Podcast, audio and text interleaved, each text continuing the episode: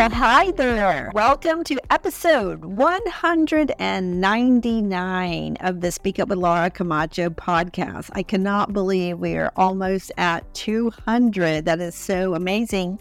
And thank you for being a part of that. I had no idea this thing was going to become so well known around the world. Who knew that in Charleston, South Carolina, we could be sharing such great information with people?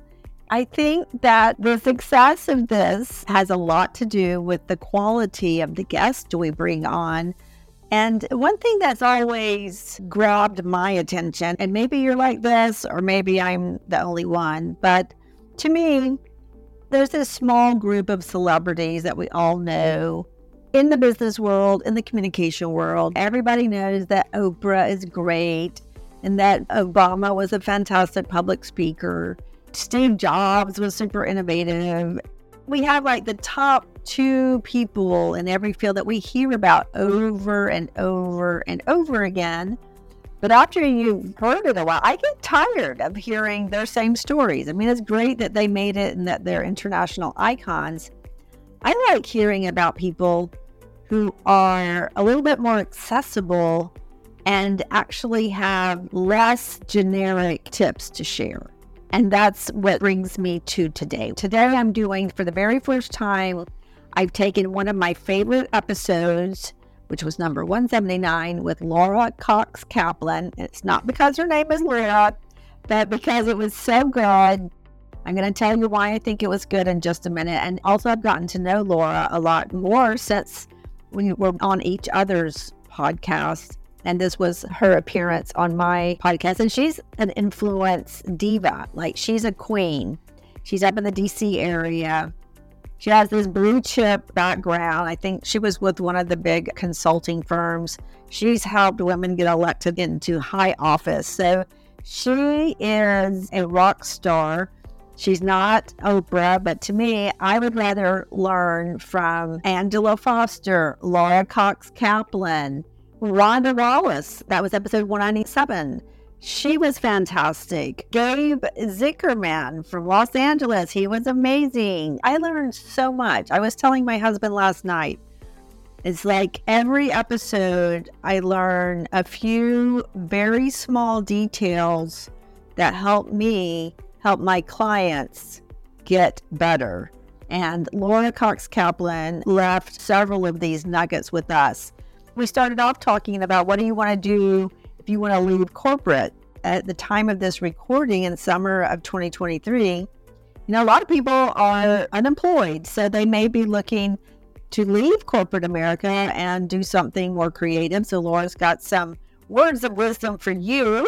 We talked a little bit about getting women elected to public office, what it takes to do that. And we're about to enter an election year, a crazy, crazy election year ways to brag about yourself, how to tell your story in a way that's interesting, what to use instead of the word failure. And if you're not failing, like I've had so many things blow up in my face in the last few weeks from technical issues to forgetting things to overbooking myself, which is kind of like my Achilles heel, even though I have electronic calendars. But don't think of it as failures. And Laura's going to tell you a way to think about it.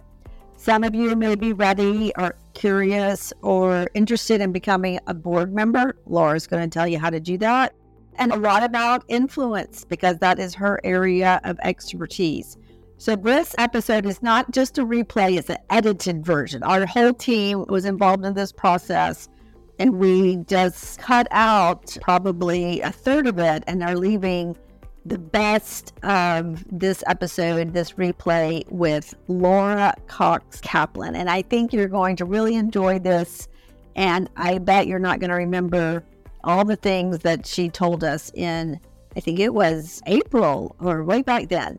By the way, at this moment, I had just welcomed two grandsons into my life. We had two baby boys born from my two daughters. It's super exciting. So, Welcome to the Speak Up with Laura podcast. This is episode 199. It's an edited encore episode with Laura Cox Kaplan. Enjoy. first of all, thank you for coming to the Speak Up podcast, Laura. It's exciting to have you here. I'm and so you- happy to be here, Laura. Thanks for having me. Of course. So, you know, you're an influencer, you're in Washington, D.C., you have this very prestigious background working with PWC, working with the SEC and the Department of Labor, not Treasury, or, or Treasury, yeah, Treasury. the yeah, money, yeah, the yeah. money. like uh, that whole tell, alphabet soup business, right? and guys, listening to you know, by the way, Laura, just so you know, this audience is not only are they highly conscientious high performers, they're also very good looking. So they want to know how is it that you managed to do all the influencing that you did in that kind of environment? Because it does sound a little bit intimidating to be in that political world, at least to me, it does. I want you to tell us about that and tell us about the She Said, She Said podcast, which I was a guest on earlier this year. It was right. great, a lot of fun. So just tell us a little bit about your background and the way you see it. I will. I will. Laura, thank you so much again for having me. And thank you for those lovely, lovely words.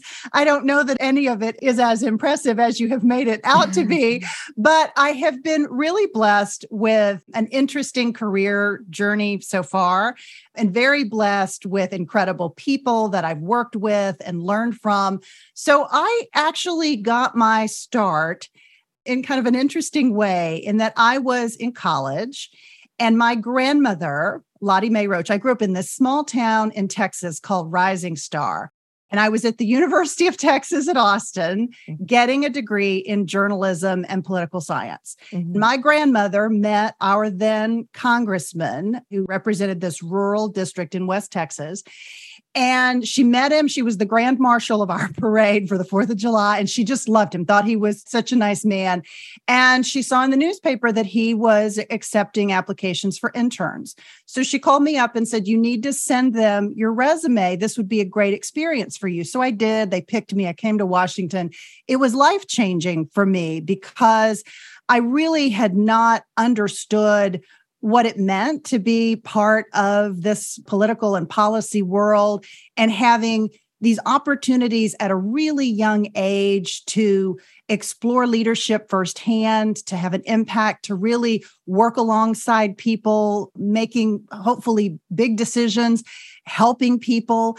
I just loved it. It was incredible. So when I graduated, I took a full time job with that congressman that led to becoming a press secretary for a senator from Alabama and spent a number of years doing that and then worked in a presidential administration. And so it was sort of a path that started in communications and then communication strategy and then evolved into more policy roles. And then those policy roles ultimately rolled into a corporate job where I took all of those skill sets and ultimately could marry them up and create strategies for PricewaterhouseCoopers. I started working at PwC back in 2004, and this was after Enron and WorldCom and all those corporate governance scandals of those days. Mm. And the firm was becoming regulated for the first time. And so they needed a strategy, and it required the elements that I had been working to fine tune in my career. You had to win over the hearts and minds of partners inside the firm. You had to win over the hearts and minds of the investing public that had completely lost faith in the quality of audited financial statements at the time. And it was also winning over the hearts and minds of regulators and convincing them that we were doing the right thing, that we were listening, that this was something we could engage with them on because these rules were being written and everything was not so smooth. It was a little clunky in those days. Yes, I'm sure. It was. And so that's kind of my career path. And then after a number of years at PwC, I developed some form of wanderlust, I guess you could call it.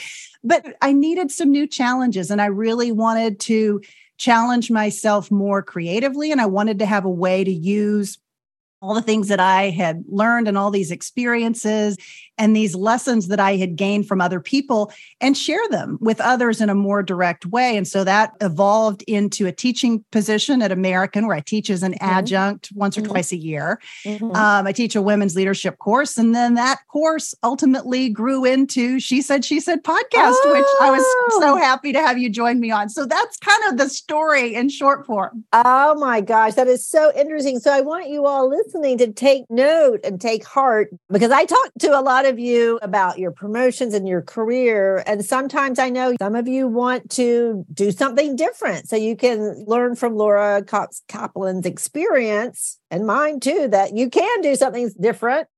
It's just a matter of being prepared to accept a certain level of risk and preparing the best you can. Mm-hmm. And I think that's really ultimately which makes such an interesting life. I and, think all that's true, mm-hmm. Laura. I would say one more thing, at least in my case. I don't know if this was true for you as well, but another element of it was it was scary as all get out to mm-hmm. make a career pivot because I had loved my job. My job at PwC was the job that I had ultimately aspired yeah, to. That was the really... job that I wanted. And right, I was paid a lot of money and I got to be kind of fancy pants, if mm-hmm, you will. Mm-hmm. You know, mm-hmm. I went yeah. to a nice restaurant. You know what I mean? Like there was a lot of the golden handcuffs were a very real thing.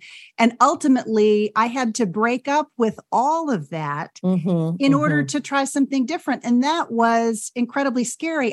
The scariest part, though, for me was being willing to reinvent myself in a way that was going to sort of take me to the next level, both mm-hmm. personally and professionally. And recognizing that I didn't have to have a label of somebody else or mm-hmm. some other organization attached to me in order to be who I was.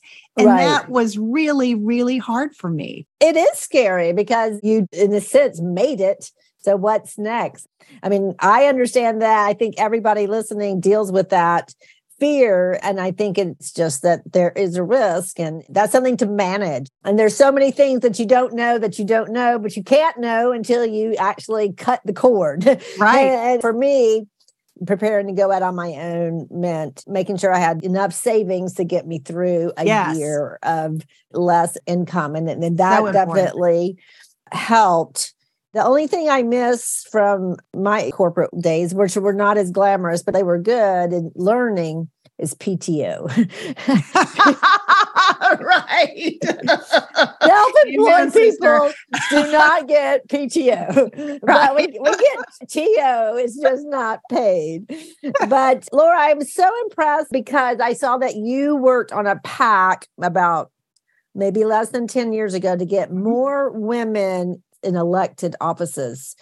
I don't know what the numbers are exactly, but just looking superficially, you must have made a difference because you do see a lot more women speaking out. You know, yeah. just look at Marjorie Taylor Greene, AOC, Anna Paulina Luna, the squad. I mean, right. we have a lot of young, outspoken there, and they're not just sitting down drinking tea and keeping quiet. You know, they're the ones no, they're not.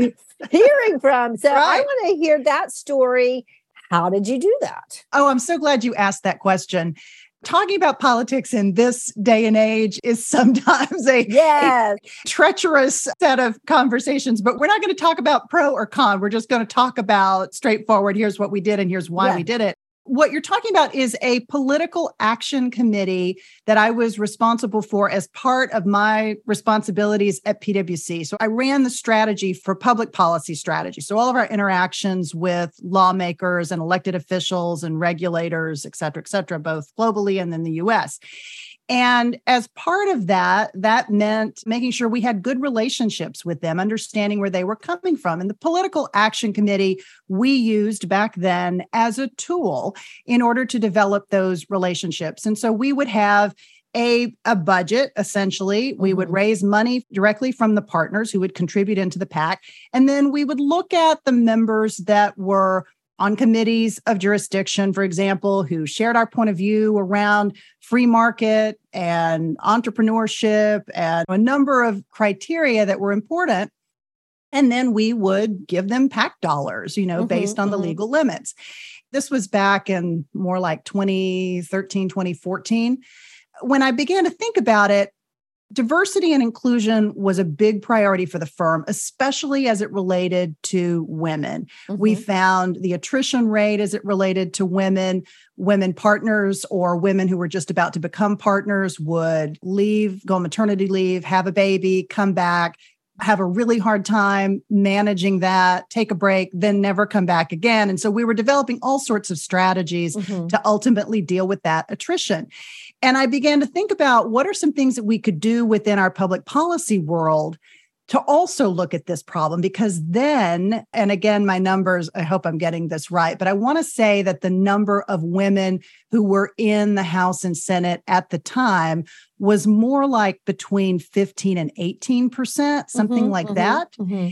And, you know, it made no sense. There was no right. reason for that. So we started looking at it. We started doing some research around it. What are those drivers? I was talking to people who were much more engaged in candidate recruitment than I was and getting their point of view. And the thing was, when you had an open seat and women ran, they did tend to win with greater ah. frequency so we thought, well, gosh, why don't we look at some open seat races mm-hmm, and figure mm-hmm. out can we contribute to women and maybe give her a little bit of a boost? Mm-hmm. We did some interesting creative things. We gave to some women that would not necessarily have been on our giving list because maybe they were lower in seniority or maybe they weren't on committees of jurisdiction, but maybe they shared our mindset around topics and issues. So we would bring them into the fold and begin mm-hmm. to develop a relationship with them sooner in the hopes that they would end up being on committees that had mm-hmm. jurisdiction over what we cared about.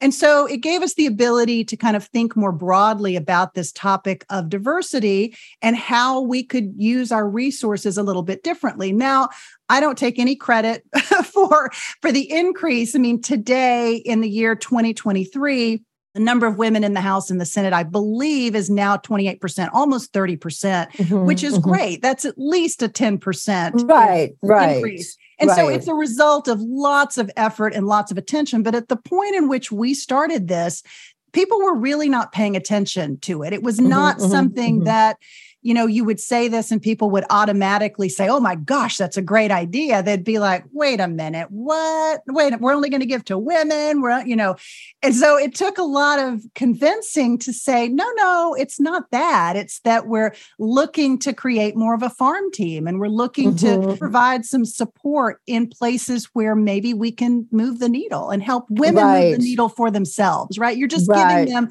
a little boost that they might not have had otherwise. So that was essentially the strategy and made a big difference. I personally think it was the right thing to do at the mm-hmm, time. Mm-hmm. So that was a little bit about that strategy. Well, I want to, I'm just throwing this at you. Is this a single anecdote from someone I met at a party? And she is a local personal injury attorney. So uh-huh. she's very aggressive in court. You know, she's not a She's not no, an introvert. no, she's not an no. most likely. no, not an introvert. She's not quiet. She's not afraid to speak up.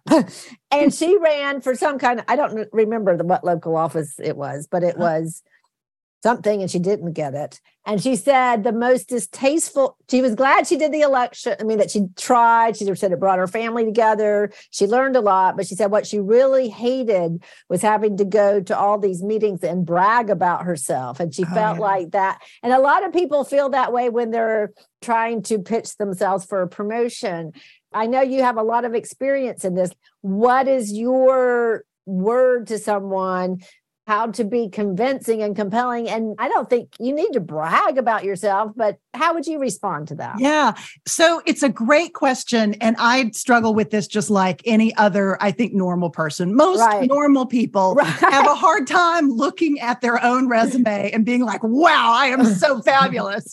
You know, instead they look right. at it and they're like, oh, yeah, everybody's done that. But mm-hmm, everybody mm-hmm. hasn't done that in the Correct. same way that you've done it. And so I think my tip as it relates to this is to really be honest and think about your own story and those experiences that you can string together that truly are unique to you, right? Mm-hmm, Where you mm-hmm. grew up, how you grew up, the jobs that you've held, the mentors that you've learned from, all of those experiences. And don't forget to include the experiences where you dropped the ball, you fell short, right. you didn't know something that you needed to know. You can call it failure, or you, in my opinion, you call it setback because failures are something that you should learn more mm-hmm. from than mm-hmm. you mm-hmm. you are the one who can define whether it becomes a failure and to me it's only a failure if you don't learn something from right, it right right right that's a great point thank you remembering to incorporate those experiences as well when you're telling your story, when it's truly authentic to you. And the other piece of this that I would take is once you've done that, then think about what is that opportunity that you're crafting your story for? Is it a job? Is it, Laura, as you and I have talked about in the past, about credentialing yourself maybe for board service, right? Mm-hmm, mm-hmm. Whatever the opportunity, or maybe it's appealing to a new client.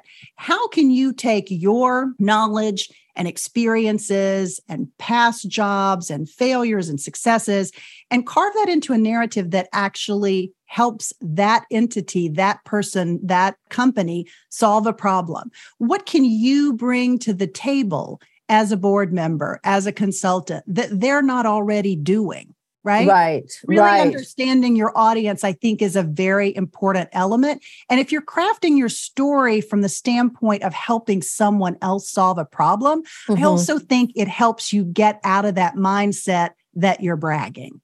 Yeah, I love that because also the stories like bring us together because at some point, if you tell three stories to an audience of 300 people, everybody's going to relate to one aspect of at least one of your stories. Yes. Just as a fun example, when you were telling about having that political internship, it reminded me of that position. A political internship had a pivotal role in my family, in my mother's generation her father died when she was six and so it was a her mother three kids in new mexico oh wow like they were like struggling oh my god time yeah. and my mother had two grandmothers one was a staunch republican and one was a staunch democrat like they were both hardcore and i think it was the senator was democrat his name was chavez uh-huh.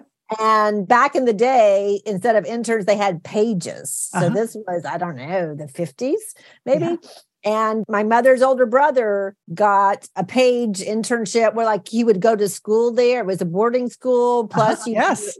did work on the That's floor. that still exists. The page does program still oh, yeah, oh, still it? exists. Yeah. Okay. Well, that literally changed the trajectory of all of their lives because wow. there was someone who got into, you know, who we would call in quotes high society, fancy society, got to see how the other half lives that propelled him to college, to law school. And you just never know what an internship is going to do for your family, right? But I've never shared that story with anybody until you shared how that internship had a difference in your own life. And again, from being a rural part of the state, my mom family was in rural New Mexico. So um, that's amazing. I love that story. Isn't, isn't that cool? And, yeah. and just the sometimes you do get to experience something that has a huge impact in your life. And sometimes you get to have that huge impact on somebody else's life. Right. right. And I think looking for those stories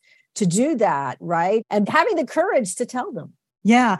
Like I think I said before, sometimes we don't always recognize these things for ourselves. Sometimes it can take a mentor or a coach or oh, a trusted absolutely. friend who yes. can help you plow through your resume and say, these are the things that you should really be focusing. These are the things that truly are, when you thread them together, these are the things that are unique to you. Mm-hmm. And I think from my standpoint, as I looked back when I made my pivot from PwC and started thinking about what do I want to do next mm-hmm. and where can I right. add value?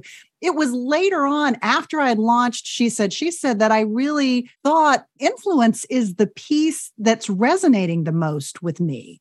And how I think people oftentimes think about influence as being this big thing. You have to have a big personality. You have to be born into wealth or you have to be whatever in order to be influential. And while those people can be influential, Correct. right. Me, based on the incredible women, including yourself, who've come on my podcast to tell their stories, based on my own experiences, it really boils down to, I think, some smaller micro habits that are practiced mm-hmm, mm-hmm. consistently mm-hmm. over time that mm-hmm. really help us build that influence. And it was like spending time thinking about all of this and thinking about my story and kind of unwinding it that I found this thread that I hadn't really realized existed until I spent time thinking Oh. about it. Yes, that's so cool. And I think that's what you and I share in common is that we want to, in a way, level the playing field for people who didn't go to Ivy Leagues, whose father is not a senator, That's right. and you know, they don't have a trust fund to support them, but you can still, you know, have a difference. So tell me about when you had that insight about, oh, it's influence. How do you do that? How do you do that? Yeah. So as I thought about it, there were three big buckets that kind of Mhm. jumped out at me. And there's Mhm. lots of ways that you can build influence, but there Mhm. are three things that I find with great consistency. And one is the topic that we've already been talking Mhm. about, and that relates to story. Mhm, how you curate it, how you edit it. And that includes both the story that you tell yourself about Mhm. who you are and what's important to you. And it's the story that you tell to the world. It's Mhm. also the story that you tell when you have a setback and what you Mhm. learn from Mhm. that. And the mindset, as you and I talked about Mhm. on my podcast already, Laura, back several weeks Mhm. ago, this idea of mindset and how you approach the experiences that you are having or have had that make up your story, how you think about those and the narrative that you're telling yourself and the mindset that you're Mhm. putting forth Mhm. as it relates to that. So, stories number one. The second bucket is investment. It's investing in yourself Mhm. so that you're better prepared to invest in other people. We have to take the time and commit to those things that make us a little better than we were yesterday, right? Doesn't have to be 50% improvement. right, right, right. A little bit of improvement, but just Mhm. some knowledge and focus on how can I invest in myself? I think listening to podcasts like yours and Mhm, hopefully mhm. mine Absolutely. great investments that Mhm, people can make in themselves because your podcast and mine are all about how we can do a better job communicating and how we can do a better job of building and sustaining influence. And so those investments I think are really important. And it's not selfish, it's not Mhm. self-serving necessarily because you're going to be much more prepared to contribute to other people and to other Exactly. And you'll be able to add more value because you're more skilled. because you learn. 100%. Yeah, exactly. and that investment works both ways like you also have to invest in the crafting and the telling of your story. So it kind of you know Mhm, reverts mhm. back.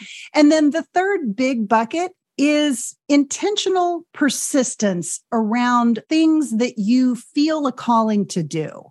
And by that i mean sometimes through some weird force in the universe perhaps not to get too woo woo but Mhm. something will tap you on the shoulder right, right, and will tell you you're not where you're supposed to be. right. And you'll say to yourself, Well, where am I supposed to supposed to be right, right. be? Answer may not be clear. But Mhm. what is clear is that you're not where you're supposed to be, and that maybe you should take some steps to go on that journey and figure out what that is. Mhm, And my advice as it relates to that 3rd Mhm. bucket is mhm. Just do some things, try some things. right. Experiment. learn a lot by experimenting Mhm, and mhm. by exploring, and the answer will ultimately be revealed much faster than if you just sit around and think about it. Right? Yes, th- it's never going to come if you don't do something.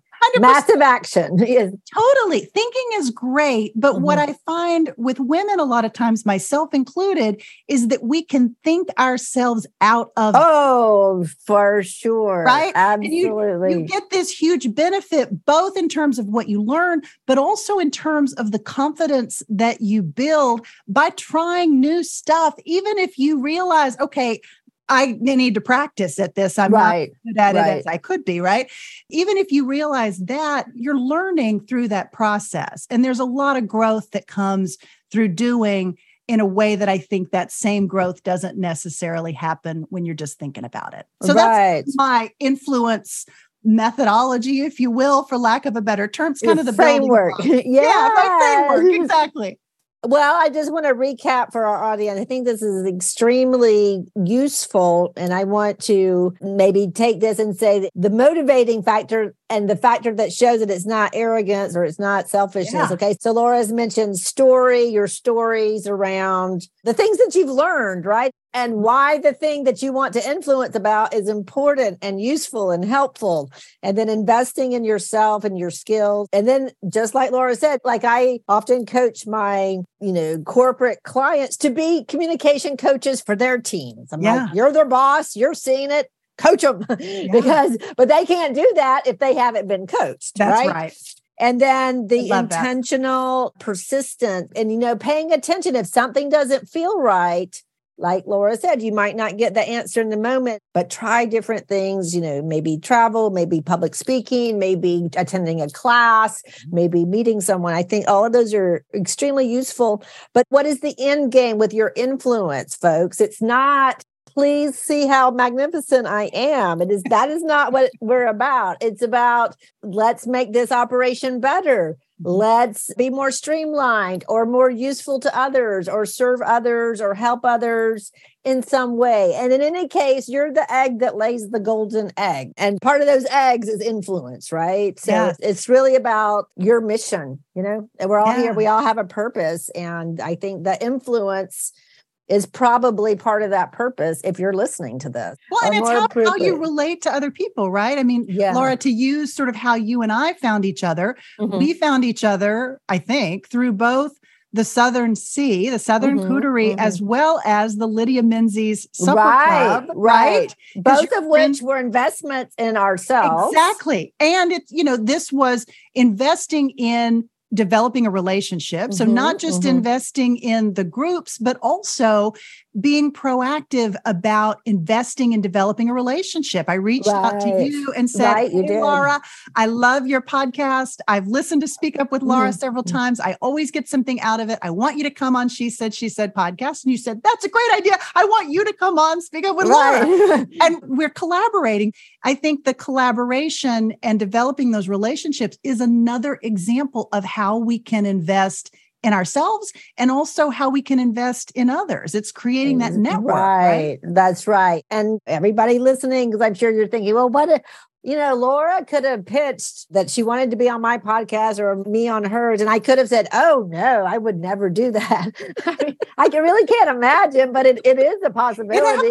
Yeah. yeah. Or, you know, I'm having knee surgery tomorrow. I'll be out for three months or something. That would, you know, something like that. So there is risk.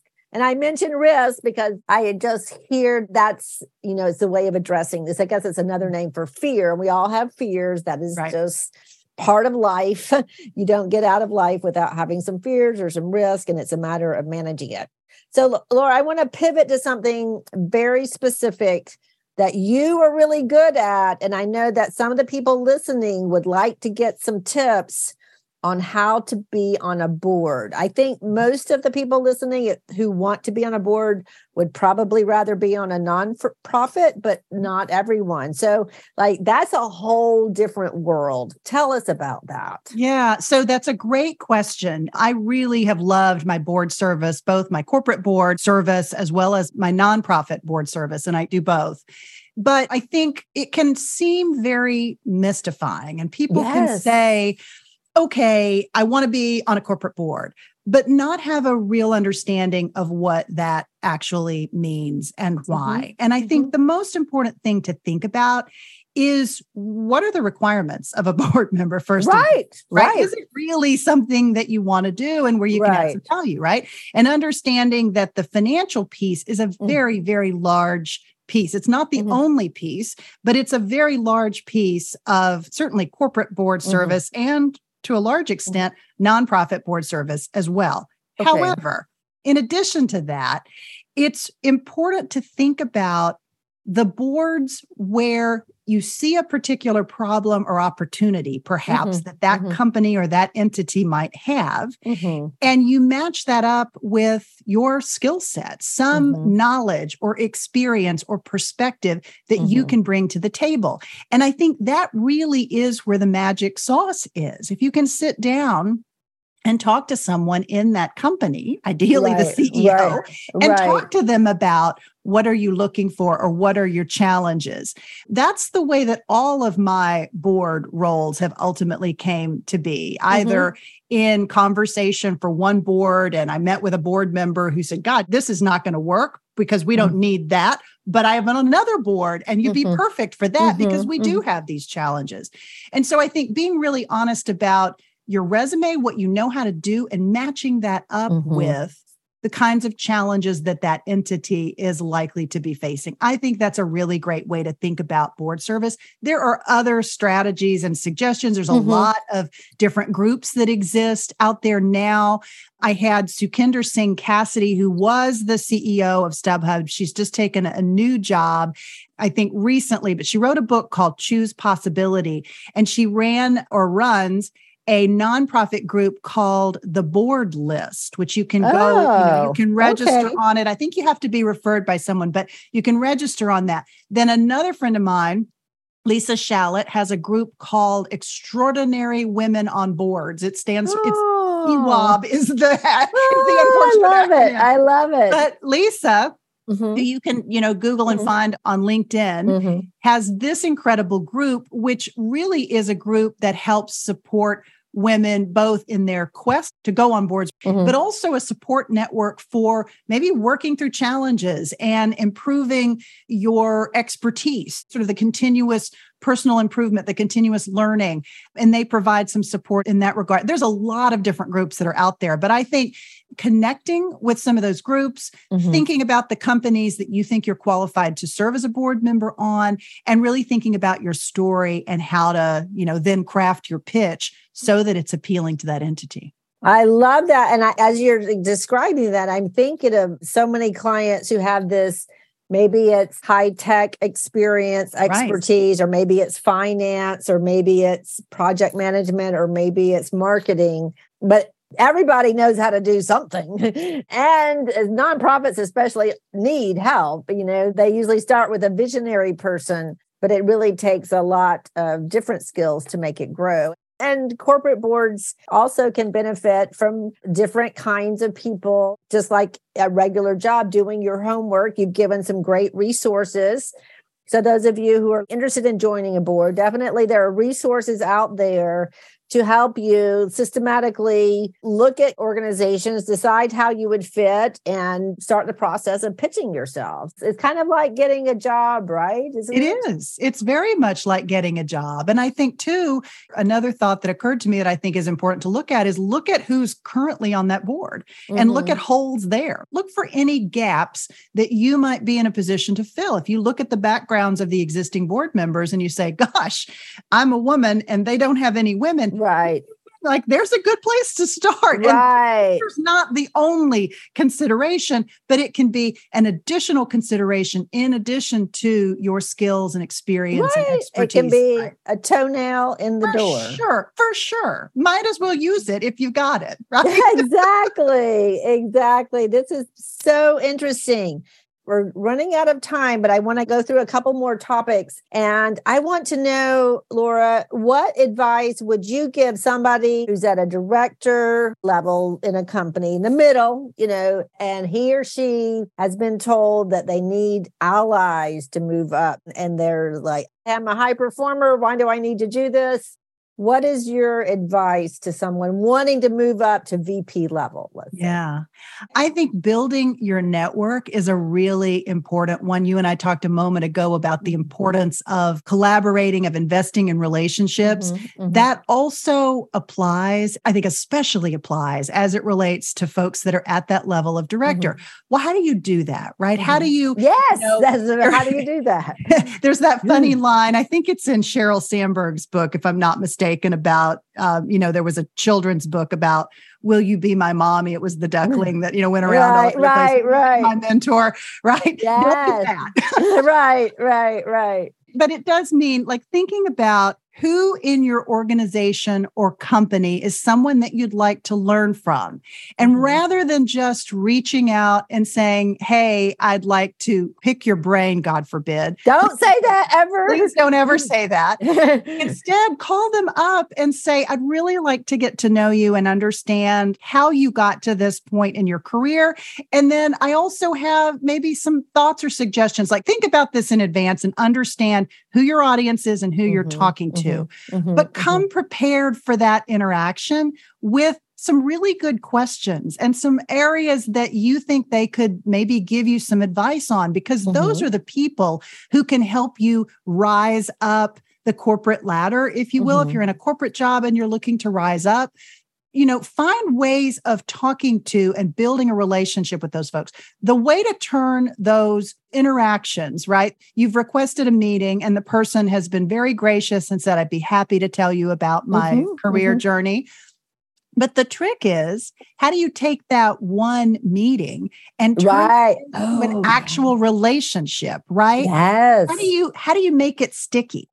I have a lot of great examples, but one in particular, because it stands out in my mind because it was an intern who did this. Mm-hmm. And she was part of an internship program that I started in our public policy group at PwC and she said, I'd really love to sit down with you and understand more about your career. I'm like, of course, because mm-hmm. that's the whole purpose yeah. of having them there, right? Right. She sits down with me and she literally has a list of questions, you know, and things. Mm-hmm. And then she also had a list of things that where she thought she might add value. Oh, wow. Could we make this a regular thing? And could I come back? And would you mind sharing with me anything that you think I could help add value on?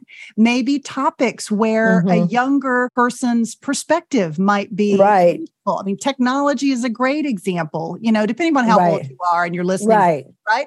But technology can be helpful if the person that you're trying to develop a relationship with has to happens to be more senior to you, right? Mm-hmm, or mm-hmm. some other experience that you've had that you think they might benefit from. So finding ways of adding value to that person that you want mm-hmm. a relationship with, I think is a really important way to go about that. And if you're approaching those interactions from the standpoint of curiosity, what you can learn, and what you can also contribute and how you can invest in them. Um, right. Um, I love that. After the fact, like that's an easy thing to do, right? So true. You, are reading your Harvard Business Review, you're reading The Economist, you're reading whatever, and you run across an article that you're like, oh, that would be so great. Sally spent all that time with me in that mentor conversation. I'm going to send her this article because mm-hmm. I think she really love it and you write a note that says, yes. Hey, Sally, thank you so much. I was thinking again about our great conversation and I ran across this article. I think you're going to love it.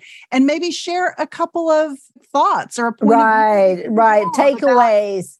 Exactly. And she may not read it ever, but it still built the relationship. And you thought about her, right? right. You, you, are investing in her and showing that you care about her as mm-hmm. well. It's not just about you, it's right. about investing in her. I think that's really a very important tip and tactic, certainly to building a network. It also, by the way, to circle all the way back to, to tie this conversation uh-huh. up in a bow, it's about building and sustaining influence. Those are right. some of those micro habits that really help us solidify relationships. They help us grow. They help us develop that network. Those are the people you're going to turn to and say, Oh, hey, I'm launching this new thing. Would you consider writing a review or providing right. some support or introducing me to someone? Right. right? Going out on a limb. Just think, Laura, how long ago did that intern reach out to you? Like, how long ago was that conversation that oh, you still remember? Uh, that would probably have been, oh my gosh, at least a decade. Oh, more than that, probably more than a decade ago. And she still reaches out, by the way. She's done so yes. well in her career. And I don't, I don't hear from her all the time, but I hear from her probably once or twice a year she was super intentional about mm-hmm. the actions that she was taking. She was very thoughtful. She was very prepared. And she was investing in herself and she was investing in the people that she felt like could be helpful to her. Mm-hmm, and so mm-hmm. it really was a very thoughtful approach to that. And I think that to me is kind of the secret. I agree. When you say to someone, Oh, I'd like to pick your brain. They just it, they it makes them want to crawl into a hole and never go. It's such a terrible uh, expression, but it's much more interesting. I'd like to hear your story. I love and when somebody brings ideas to the table and not just a laundry list of like these are some things I think you need to fix because breaking things down is easy, criticizing is easy, solving things is not easy. So if you've got some ideas, bring them. Yeah, absolutely. I think another element, and I think I discovered or sort of understood this later than I should have. it's one of oh. those things that I wish I had understood. Story of my life. I know. And and it's the value that comes from asking for help, not just for you who mm-hmm. needs the help, but also the value that comes as it relates to the relationship when you ask someone for help and the validation to say, oh, care yeah. about your opinion so much that I'm asking you for help, right? Right. And it depends on what that help looks like, right? Mm-hmm, you know, mm-hmm. I'm not suggesting that you run around and be a beggar. I'm suggesting that when you ask someone for their expert advice and opinion on a series of topics, that it really does make them feel good because Absolutely. they're like, gosh, that person cares enough about what I think to ask me. And I think I didn't realize the impact that that would have on really solidifying that relationship. I totally agree. And I always thought, you know, I was bothering them. And that's what yes. we hear from clients and right. younger. Oh, I don't want to bother. No, no, no. I mean, if it's well thought out, if it's well crafted, you know, you're not just sending some half baked, oh, I just thought about what do you think about? No, when you bring that well thought out proposal pitch idea and get that feedback. And that also, if that person participates in it, then you're they're going to be bought into it and actually help you move the whole thing forward. So it's a real win-win. Just so many wisdom bombs falling on everybody. How is this even free? I don't know but it is. So, well, I am getting a lot out of our new friendship. Yes. So delighted to have had you on She Said, She Said podcast. And I'm so happy to be here with you. As I said before, I'm an avid listener of Speak oh, Up, Laura. Well, I, mean, I get a lot out of it. All right. So, where can people find you, follow you, get in touch with you, Laura? This has been so much fun, so much value, everybody. I know you're like, how is this so free, Laura? You are, I'll just say you're welcome. So, tell, tell them well, how to how to get a hold of you. Absolutely, Laura. Thank you for asking that question. And of course, you can pay Laura and me in term in, in reviews. Or you can oh, buy true. us a cup of coffee. You right. can you, know, you can right. contribute in any number of ways. Reviews would be greatly yes. appreciated. I'll just yes. go ahead and say that on Thank behalf you. of both of us because it's so hard to get yes. people to write reviews even when they're listening and people will right. send us you know notes i'm sure they send yes. you notes about yes. i love the show and i got this and i thought right. this guest was yes. great whatever uh, like, please please please Put submit a review because that helps us right. not only fine tune our content but it also helps us reach a broader and broader audience exactly. so that more and more people can listen. And so that's obviously important. So where can you find me? She said, she said podcast.com is our mm-hmm. website that you'll find She Said, She Said podcast with me, Laura Cox Kaplan, anywhere that you listen to podcasts. Mm-hmm. Those are the best places. On social media, you'll find me at Laura Cox Kaplan with a K. And I'm on Instagram, LinkedIn, Facebook, Twitter, pretty much everything at this point. And I'd be so grateful if folks would follow and check out the podcast. And also right. check out Laura's conversation with me from a few weeks ago. Oh, that's right. That's right. We'll put a link to that in the show notes. Great. Well, this this has been so much fun. You're welcome, everybody. I'm always thinking of you and bringing you the most interesting people. And we will touch base again in the next episode. Bye bye.